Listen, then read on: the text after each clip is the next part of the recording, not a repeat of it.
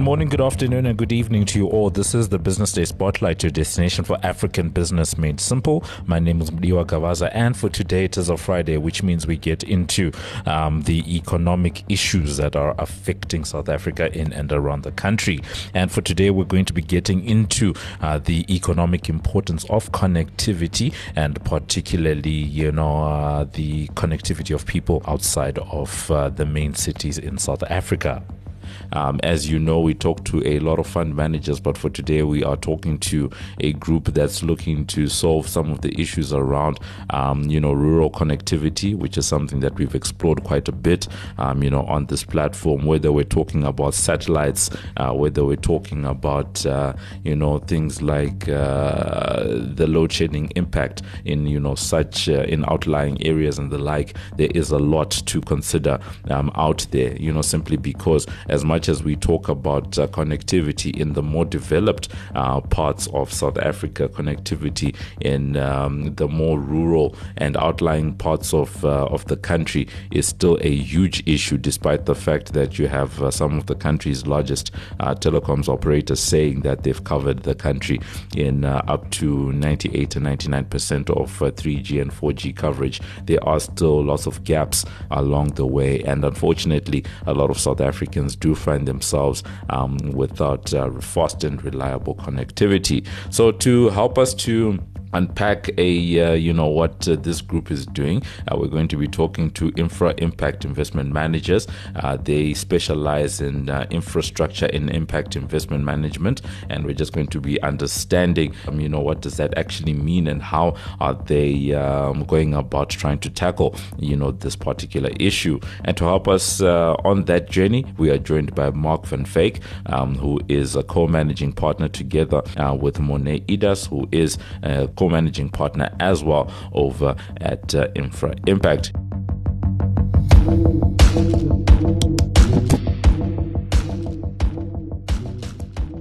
Gentlemen, greetings to you. Hi, good, uh, uh, pleased to meet you and uh, thanks for making time to chat to us. Now, thank you so much, you know, for being with us. I think maybe, uh, Mark, I'll start with you on this one just to maybe get an understanding. Um, infra impact, um, you know, where do you guys sit um, in the inf- investment uh, landscape? Uh, there's a lot of names that people tend to put and attach to their investment outfits, whether we say private equity, venture capital, corporate finance, project finance. There's so many, you know, names out there. where do you guys fit? you know, in the ecosystem? Uh, so where we find ourselves currently in the ecosystem on the investment landscape, uh, we positioned ourselves as a as an impact uh, manager, uh, focusing on putting capital to work within the infrastructure space, um, in the private market specifically. So, um, in terms of a technical definition, we'd probably call ourselves infrastructure equity investors uh, in the private markets. And um, with specific focus at the mid-market opportunity set uh, within the South African uh, or Southern African context. Uh, Morné, we're hearing the words mid-market. What does that uh, What does that actually mean? Um, you know, just so that we can get a little bit of context just around where you guys are playing um, on the spectrum. Well, thank you. Good morning, and good morning to to the audience as well. So for us, when we when we're talking about mid market, we we're talking about smaller size transactions. For us, that means writing check sizes anything between 50 and 100 million South African rands. And for us, it's it's part of our strategy. We believe the, the mid market is less competitive than the larger size transactions, and it gives us opportunity to be more bespoke in how we structure our transactions in our in our pipeline and then add value to the portfolio opportunities on behalf of our, clients. What we say typically is we we're trying to address a disconnect in the market where there is uh, a short of supply of capital in the in the mid market space. Um, and bigger demand in the in the mid market space because there are more companies, more opportunities to create jobs, more management teams and entrepreneurs looking for capital to deploy. But most uh, managers play in the large cap space, so that creates an, an opportunity for us where we also differentiate ourselves relative to our peers in the market. All right. I think that gives us a little bit of an understanding, um, you know, around uh, where you guys are playing. Uh, but perhaps as a quick follow up, Morné, now when you guys are looking at opportunities, uh, what specific opportunities are you looking at, you know, when it comes to some of these uh, um, smaller transactions? Um, I think just observing the industry, there does seem to be quite a bit of interest from um, the investment community around infrastructure right now, both in South Africa and on the continent.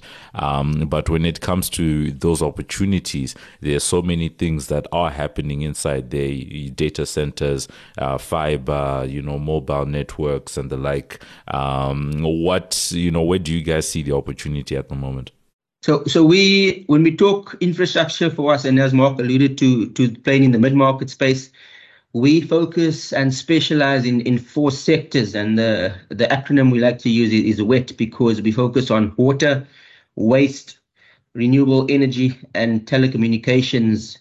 Those are those are sectors that we've invested in historically. We believe there's there's large opportunities and need for private sector investment, specifically in those four sectors, uh, and more specifically in the in the South African context. It's also from an investor point of view, sectors that uh, are what we call uh, pandemic proof. We also what happened to businesses in in the during the pandemic. And so for us, we always have a, a need for, for water, for example. We'll always be producing waste we always need connectivity more so and more importantly now than ever. And we also need, as we know with the load shedding situation currently, energy. Um, so those are, are sectors which we see as, as counter-cyclical. They deliver essential products and services to communities uh, throughout South Africa. That's also historically where, where our team has has invested and, and built experience um, and it's also what we call secular growth sectors in, in South Africa. It's sectors where there's private sector expertise can can add value, and it's also sectors for us importantly and close to our hearts from an impact perspective is great uh, job job creation opportunities.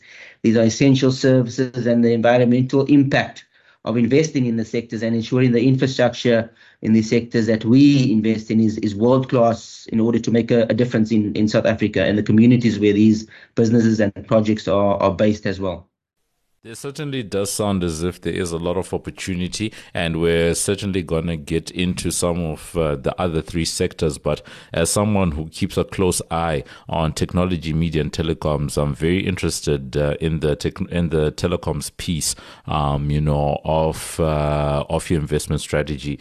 Um, so, Mark, just trying to understand, I think one of the deals uh, that's come through uh, recently is uh, Eagle Towers. Um, I think you guys um, helped them to get, uh, you know, about 100 million rand in terms of uh, funding uh, that's come through from, uh, it should be Prescient, if I remember correctly, that you're working um, with on that particular on that particular deal. In your universe, um, Eagle, is it portfolio company? Is it a client? Is it uh, you know one of many? Is it the only one? You know, uh, contextualize that for us. And I think maybe to put into context, just uh, as what Morné mentioned earlier, so one of our pillars uh, or verticals that we put capital to work in is the telecoms infrastructure space. So within that space, we put in capital to work in in the, the what we call the tower co network space. We, we invest into fiber cos we're investing into data centers, as you mentioned earlier, and also other different types of uh, telecommunications technologies. So Eagle Towers uh, specifically is a, a tower tower co entity um, that provides infrastructure to mobile network operators um, on a on a on a long term lease basis. And what what what makes Eagle Towers relatively unique is that it's got a core focus of its business is, is to provide telecommunication and uh, data connectivity in mainly rural areas in South Africa, and therefore assisting it with regard to the digital divide challenge that we have. I think at the at the introduction, Mudiwa, you mentioned um, the 98% connectivity rate at the 3G and a 2G level, um, and I think uh, what we what we've also realized as a as a market um, is that you know 3G, 3G and 2G connectivity is probably not the best connectivity to have in a in a modern um, economy, and therefore we need to increase the capacity for 4G and also broadband, other broadband infrastructure in these uh, peri-urban and rural areas. And so Eagle Towers is one of our portfolio companies. We've um, invested in the entity uh, more than a year ago. It's also our second opportunity to have invested in the entity after being involved in the entity for more than eight years. And as you correctly noted, uh, we've we've also facilitated additional capital into the portfolio company uh, with a, long-term senior financing facility from uh, another specialist lender um, in the market, also in the infrastructure space, as named Prescient Asset Management. So, when you guys are thinking about, uh, you know, uh, a, a, company like that, uh, from your point of view, uh, something like Eagle Towers, is that a long-term type of investment that you're looking at, or is that something that becomes strategic in the current moment, where your what you call this, where your infrastructure assets are, you know, do have quite a bit of uh, upside potential currently? How do you guys view it? Yeah, maybe I, I could have a start at that. Uh, so, firstly, I think we we long term investors. Um, so we invest capital with the objective to hold assets between seven to ten years at least, and also where opportunities present themselves to actually hold those assets for a much longer period of time. And I think maybe just to put it into context as well, Mudiwa, is that uh, the infrastructure. The reason why we've chosen infrastructure uh, investments, specifically in the current economic environment, is that infrastructure investments um, lends itself very well for uh, for institutional investors. So it's uh, specifically if you look at in a, in a tower co perspective, it's long term income, it's predictable income, um, predictable profit margin, and the opportunity for capital appreciation. So the return profile is very good for institutional investors, and the risk is is is very much mitigated, and therefore, from a relative value perspective, compared to other, let's call it private market opportunities, the infrastructure asset class, in our view, uh, potentially outperforms that, and therefore. Um, our strategy is to be long-term strategic investors in these companies. Um, we have the ability and the, the skill set and the expertise to assist in scaling these operations um, to a point where they they become very attractive for other uh, strategic investors in the market as well to to participate in them. So we've got a very much a long term view um, by putting capital to work in these sectors. Okay, cool. No, that certainly makes sense. Um, you know, on that front, um, perhaps I'll bring Morné in on this. Uh, you know, on uh, just to understand um, what Mark has just said is something that we've actually heard from a number of um, you know other investors in the space to say that infrastructure assets are quite attractive at the moment because if you've got a set of towers, if you've got fiber, whatever it is, um, you those are long term types of contracts. Uh, you know that people that people are signing um, at the same time because those are long term contracts. You can literally plan your revenues. Um, you know from from some of these projects, you know, way out into the future, up to five years, five, ten years into the future, knowing that you've got that steady income stream that's to come. Uh, but keen to understand right now where you guys sit and see the space. How much, I don't know how, how, how to answer, ask, ask this question properly. Rural connectivity is a huge problem. Even ICASA has gone so far as to, you know, say that, you know, mobile operators just need to find a way to address this issue.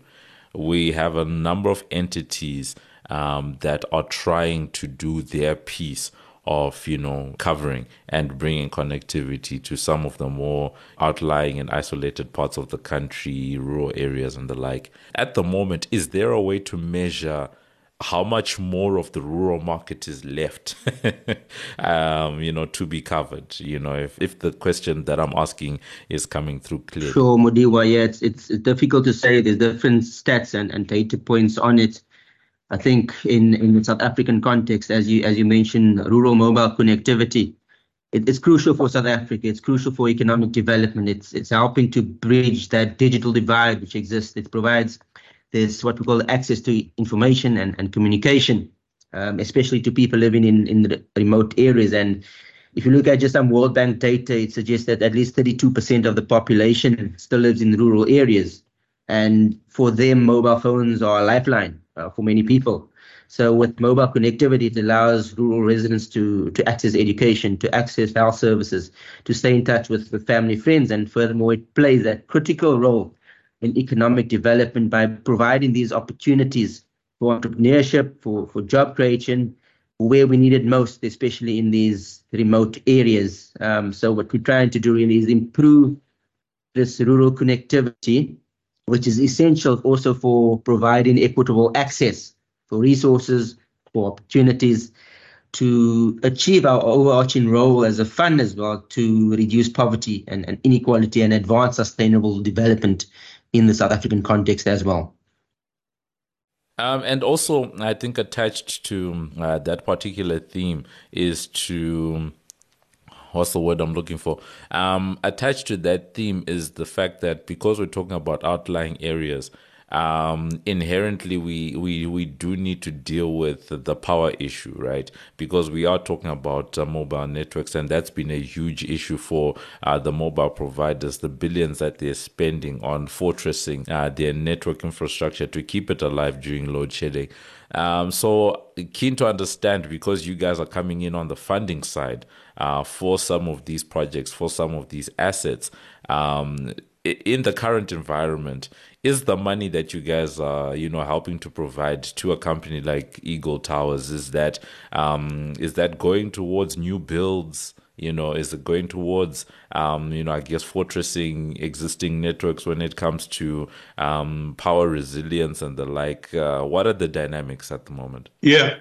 Um, so maybe to answer that question, uh, the so our capital invested in our portfolio companies mainly growth capital. So we put in capital to work to expand um, networks and capacity. We have identified that you know there is um, uh, an opportunity to to expand uh, uh, infill opportunities and other unique opportunities from a telecoms perspective, given the big need and demand, as Morné alluded to earlier. And as correctly stated, so we're also working with our portfolio companies uh, to provide uh, power as a, service or power as a solution. Um, as TowerCos traditionally, um, we've been the value proposition has been to be able to provide infrastructure on which mobile network operators can actually operate their businesses. And previously, it was only the passive infrastructure. And just more recently, given the, the challenges from an energy perspective, there's also been the request that uh, power uh, uh, power as a service be offered um, in addition to to the, the passive infrastructure to mobile network operators for them to operate their businesses effectively in these areas. Okay, uh, that makes sense. At least we understand that this is capital that's sort of being allocated for, you know, specifically uh, the expansion piece. And I'm guessing that the companies themselves, you know, do find a way to then take care of um, the, the the power piece, and that becomes more important when you think about power as a service. Um, but I think we've spoken, uh, you know, quite at length about uh, what you call this rural networks and the like, and I'm hoping that uh, you know in this last part of the discussion we can just touch on a couple of other areas. And because you guys are playing in that um, smaller to mid market, uh, you know, types of deals, what I'm very keen to get your take on is fiber. Right, we hear that fiber is, you know, very capital intensive, and we, when I think about some of the funding uh, that we've recently seen, you know, going to some of the networks in the last year, I think uh, if I remember, I, I, I get the numbers mixed up, but uh, there's a 5 billion and there's a 2 billion that's gone to Octotel, that's gone to Metro Fiber, um, you know, in the last year alone from some of the from some of the large banks. And in the case of Octotel, that's a, that's a network, that's that's a fiber operator that isn't na- it's not even national. Um, they are Western Cape, you know, based type of operation. Um, so from your from your vantage point, um, how much room is there um, for a small player to actually effectively compete you know in the fiber space especially given how how much money needs to be spent in some of these networks. And are you able to give us some idea of what your investments in the fiber space look like? Yeah no thank you for that question. Um, so we've identified the fiber uh, or broadband connectivity opportunity uh, probably more than eight nine years ago and we've successfully historically deployed capital in which we call like, you know precinct-like uh, developments.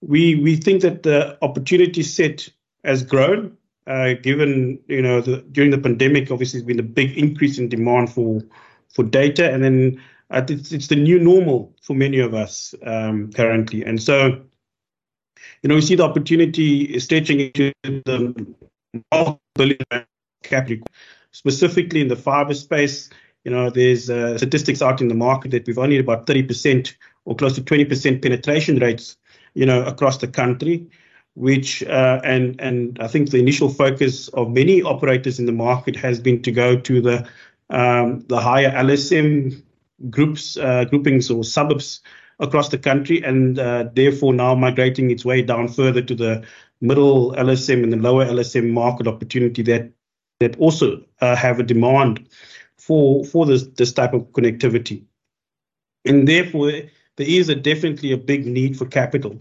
So you you've given some context with regard to the existing incumbents in the market. Um, there are a number of opportunity sets that um, that might be too small for some of these existing incumbents to potentially pursue, and therefore leave pockets of opportunities available for portfolio portfolio companies that we support um, in these specific areas. And and um, we we're working with some very good entrepreneurs that with, with deep expertise and experience in, in these markets, um, with with quality or uh, networks that uh, sometimes surpass uh, those of the bigger operators.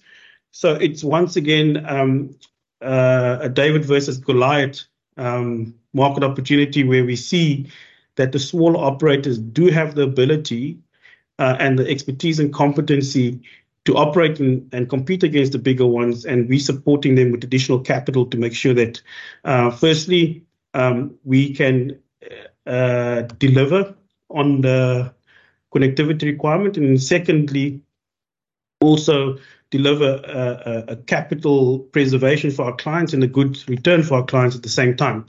And, and in that way, uh, together with our skill sets that we add to our portfolio companies, we can uh, unlock those opportunities.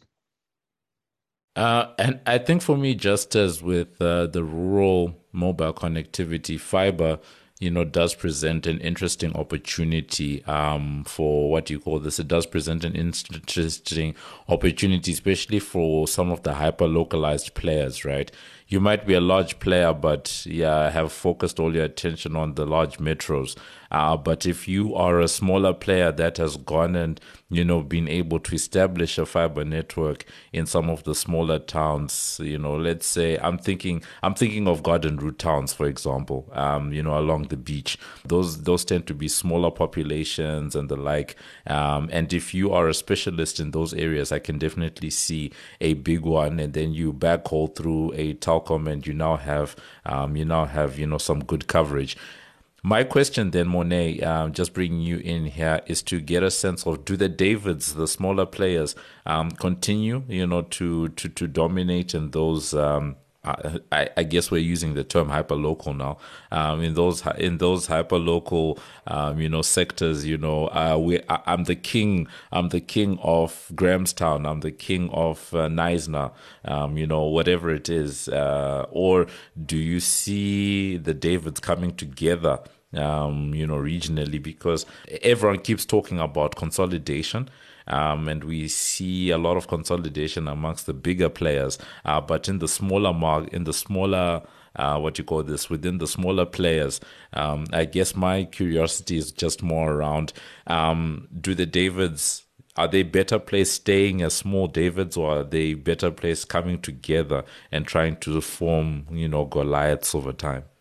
Mudiwa, great question. I think I think you you, you spot on in the in the sense that the the larger players in the in the market are focused on the the lower hanging fruit opportunities. So the initial focus from the players in the market was on the the health, the high LSM areas in, in South Africa, um, the well-to-do suburbs in South Africa, the the metros. That that was where the initial focus was the the affluent suburbs, and you'll see the the connectivity stats coming through in terms of connecting those those mainly urban uh, high LSM uh, suburbs as well. Um, but at the same time, the the companies that we invest in are focusing on those pockets where there's still opportunities for for connectivity. So what we refer to as opportunities within multi-dwelling units, for example, where the, the economics are a bit different. Um, speaking to the to the outlying areas that, that you refer to around the, the garden route as well, there are still opportunities where we need to get fiber there. And and this in a sense is also the the opportunity for collaboration between our portfolio companies. So if you have a a telecoms fiber company. Uh, fiber needs to connect to, to mobile and, and, and wireless and, and vice versa. And there's various strategies these companies employ to ensure what we call rapid deployment as well, where if you don't have the, the fiber coming past a, a suburb or housing or, or dwellings, you can allow for interim connections on a on a wireless basis, and for that you need you need towers, for example. And, and this allows us to, to look at the ecosystem holistically and see how our portfolio companies can collaborate as well. Mm. No, that certainly does make sense, um, you know, from that point of view. And uh, I think going forward, it will be interesting to see how, you know, the spaces do develop. Uh, Mark, uh, Mark, you want to say something? But, but do you, yeah, maybe just to add on to that, I think uh, what we must, must not lose sight of as well is, is quality of service. And it does not necessarily mean the biggest pro- provides the best quality of service. You've got like you know old parastatals that had a monopoly on this market, uh, was the biggest and probably still is one of the biggest, but providing relatively poor quality service to the end users. And so you have uh, um, the opportunity set there where there's certain parts of um, of communities that would prefer working with a smaller, more focused entity that can provide them quality services at you know at at at at, at the drop of a hat when required, as opposed to um, staying for hours on a on a, on a, on a helpline waiting to get connectivity when you need it the most. Yeah, no, I can I can certainly attest, um, you know, to what you're saying. I'm not going to name the company, but um, getting service getting service from my um, you know fiber network operator ha- is sometimes a mission. Um, luckily, the breaks don't happen often, but when they do, um, getting someone, an actual technician, to come to the house and sort something out um, is, uh, yeah, I can definitely attest is a mission. So I, I, I, take that point. I agree with you 120%. Um, so, gentlemen, um, as we're ending off uh, today's discussion, I said at the beginning it would be nice to get into some of the other areas that you're investing in, but they, there simply isn't enough time to get into the waste, um, you know, the water as well as renewables. But I was just hoping that. Um, we can make a quick link um, to renewables specifically because that's you know one of those things that people are talking about quite a bit and there's a lot of investment interest right now and i'm going to uh, what i so what i'm going to do is i'm going to pose something that i that i recently heard from a um, an entrepreneur in the solar space. Funny enough, he was actually on this uh, on this specific platform, and just to get your thoughts, uh, because at the moment a lot of the solar players are smaller players because the market is where it is. Um, there's a lot of small players that are all competing around the country, trying to trying to jostle it out. And uh, the thing that this one entrepreneur said, he said that in solar, for example, the way that solar installations are done could be helped if it followed the model that fiber uses, right? Uh, the deployment of fiber in, in neighborhoods, in certain cities, etc. The way that the way that that map is followed um, that you know you could possibly do the same with solar and probably increase efficiencies that way. I see Mark is nodding his head, so you know you can have the first crack at this, and then um, and then Morné, you can uh, have the last word. Yeah, I think you we, we've, we've been thinking about this. I think we're putting capital to work in the in the commercial and industrial space within the solar sector. So large factories, large buildings, large office blocks. Uh, with our portfolio companies, either just a traditional EPC contract or with an O&M services attached to that, or we provide a, a long-term power purchase agreement where we sell electrons to our end users, uh, to our portfolio companies. Uh, and I think outside that middle market, which is the commercial industrial, we're looking at systems more than north of 400 or 250 kilowatt uh, capacity. There are these smaller systems, 50 kilowatts, 10, 20 kilowatt systems in the residential space. And I think when you speak about fiber, fiber's got a similar kind of um, construct. You know, you got uh, fiber to the business and you got fiber to the home. With fiber to the home being a massive market opportunity, and so and let's call it like you know, solar to the home is equally a massive opportunity. And as you as you correctly stated, um, you know, uh, the, the the fiber the fiber deployment is more of a, a risk of uptake deployment. So you, you the, the the investor into the infrastructure is taking a view on the on the on on the the value proposition demand for the end product that is being put in. And so not everybody in the in the road will actually connect to the fiber network. But sometimes the economics work if there's a 40% potential take up at a certain rate and demand, and the economics for that street connectivity works. And um, and similarly with solar, for example, um, it is it is it is basically procurement and drop, procurement and drop on a on a on a case by case basis, and so is an opportunity, for example, to maybe do it at a much larger scale, and then take a view with regard to, to the take up rate um, subsequently, and and we've we've started working with some portfolio some portfolio companies to start evaluating that fiber to the let's call it solar to the home market opportunity, and and see as to whether there is a, a feasible economic model that can work over a long period of time, similar to to the to the fiber, um, and and therefore make a, a, big penetration in that market. And I think there's a cross sell opportunity as well with fiber companies actually cross selling into, into into solar opportunities. Um, and I think that's what Morné also mentioned earlier is that we, we, we're well positioned where we actually we, we, we have investments in companies like on, on both sides of that um, utility requirement where there can be a, a cross sell opportunity similar to what's happening in other markets, such as in the UK, where there's a triple play on you know fiber, water, and electricity all being supplied by the same entity. And um, I think that's a big opportunity. Morné, I don't know if you want to add anything. Yeah, I think I think Mark covered it, uh. What we selling at the end of the day is a utility. If you look at business, if you look at um, residents, they they pay for water, they they pay for electricity, they they pay for indirectly for for waste disposal as well. They pay for for telecoms, and if we provide in all those essential services, and you can in a sense be a one-stop shop um, for those utility needs it helps the the client at the end of the day consolidate all those utilities into into one entity. Um, and if you look at global markets, um, there's precedent out there for for that happening as well. All right. It is an interesting one. And, um, you know, that's where we end off today's discussion. And I'm very keen to see how the space uh, does develop over time.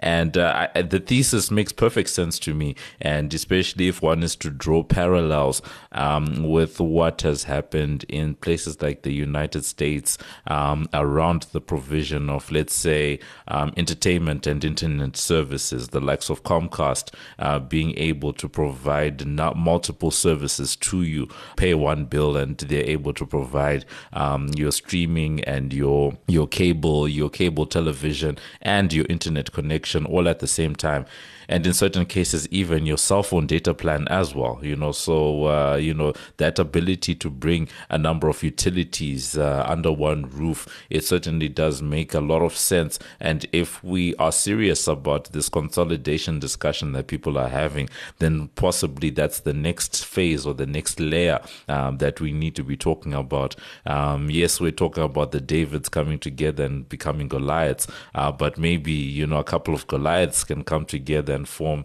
you know, a super entity.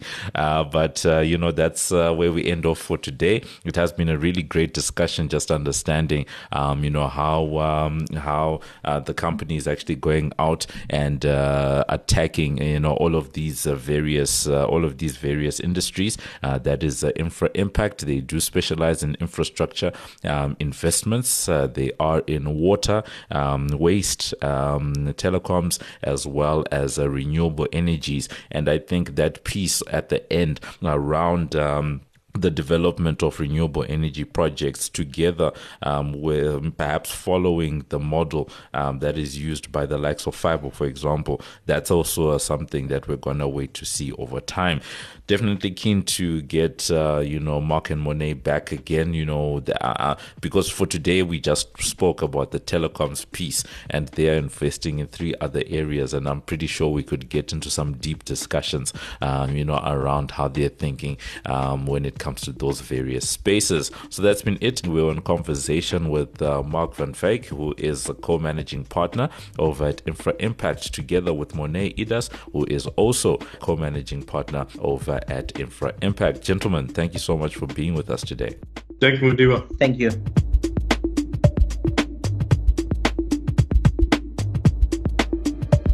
And that's been it for this edition of the Business Day Spotlight. Remember that you can find our latest podcast on Business Live. That's under the podcast Business Day Spotlight tab on Twitter. We're hashtag BD Spotlight. And remember that you can review and subscribe for free on iono.fm, Spotify, Apple Podcasts, Google Podcasts, Pocket Casts, or wherever you choose to get your pods casted. I've been Mudiwa Gavaza of the Business Day and Financial Mail. And this has been another edition of the Business Day Spotlight, which is a multimedia live production. So from myself and the rest of the team, it is good evening, good afternoon, and good morning.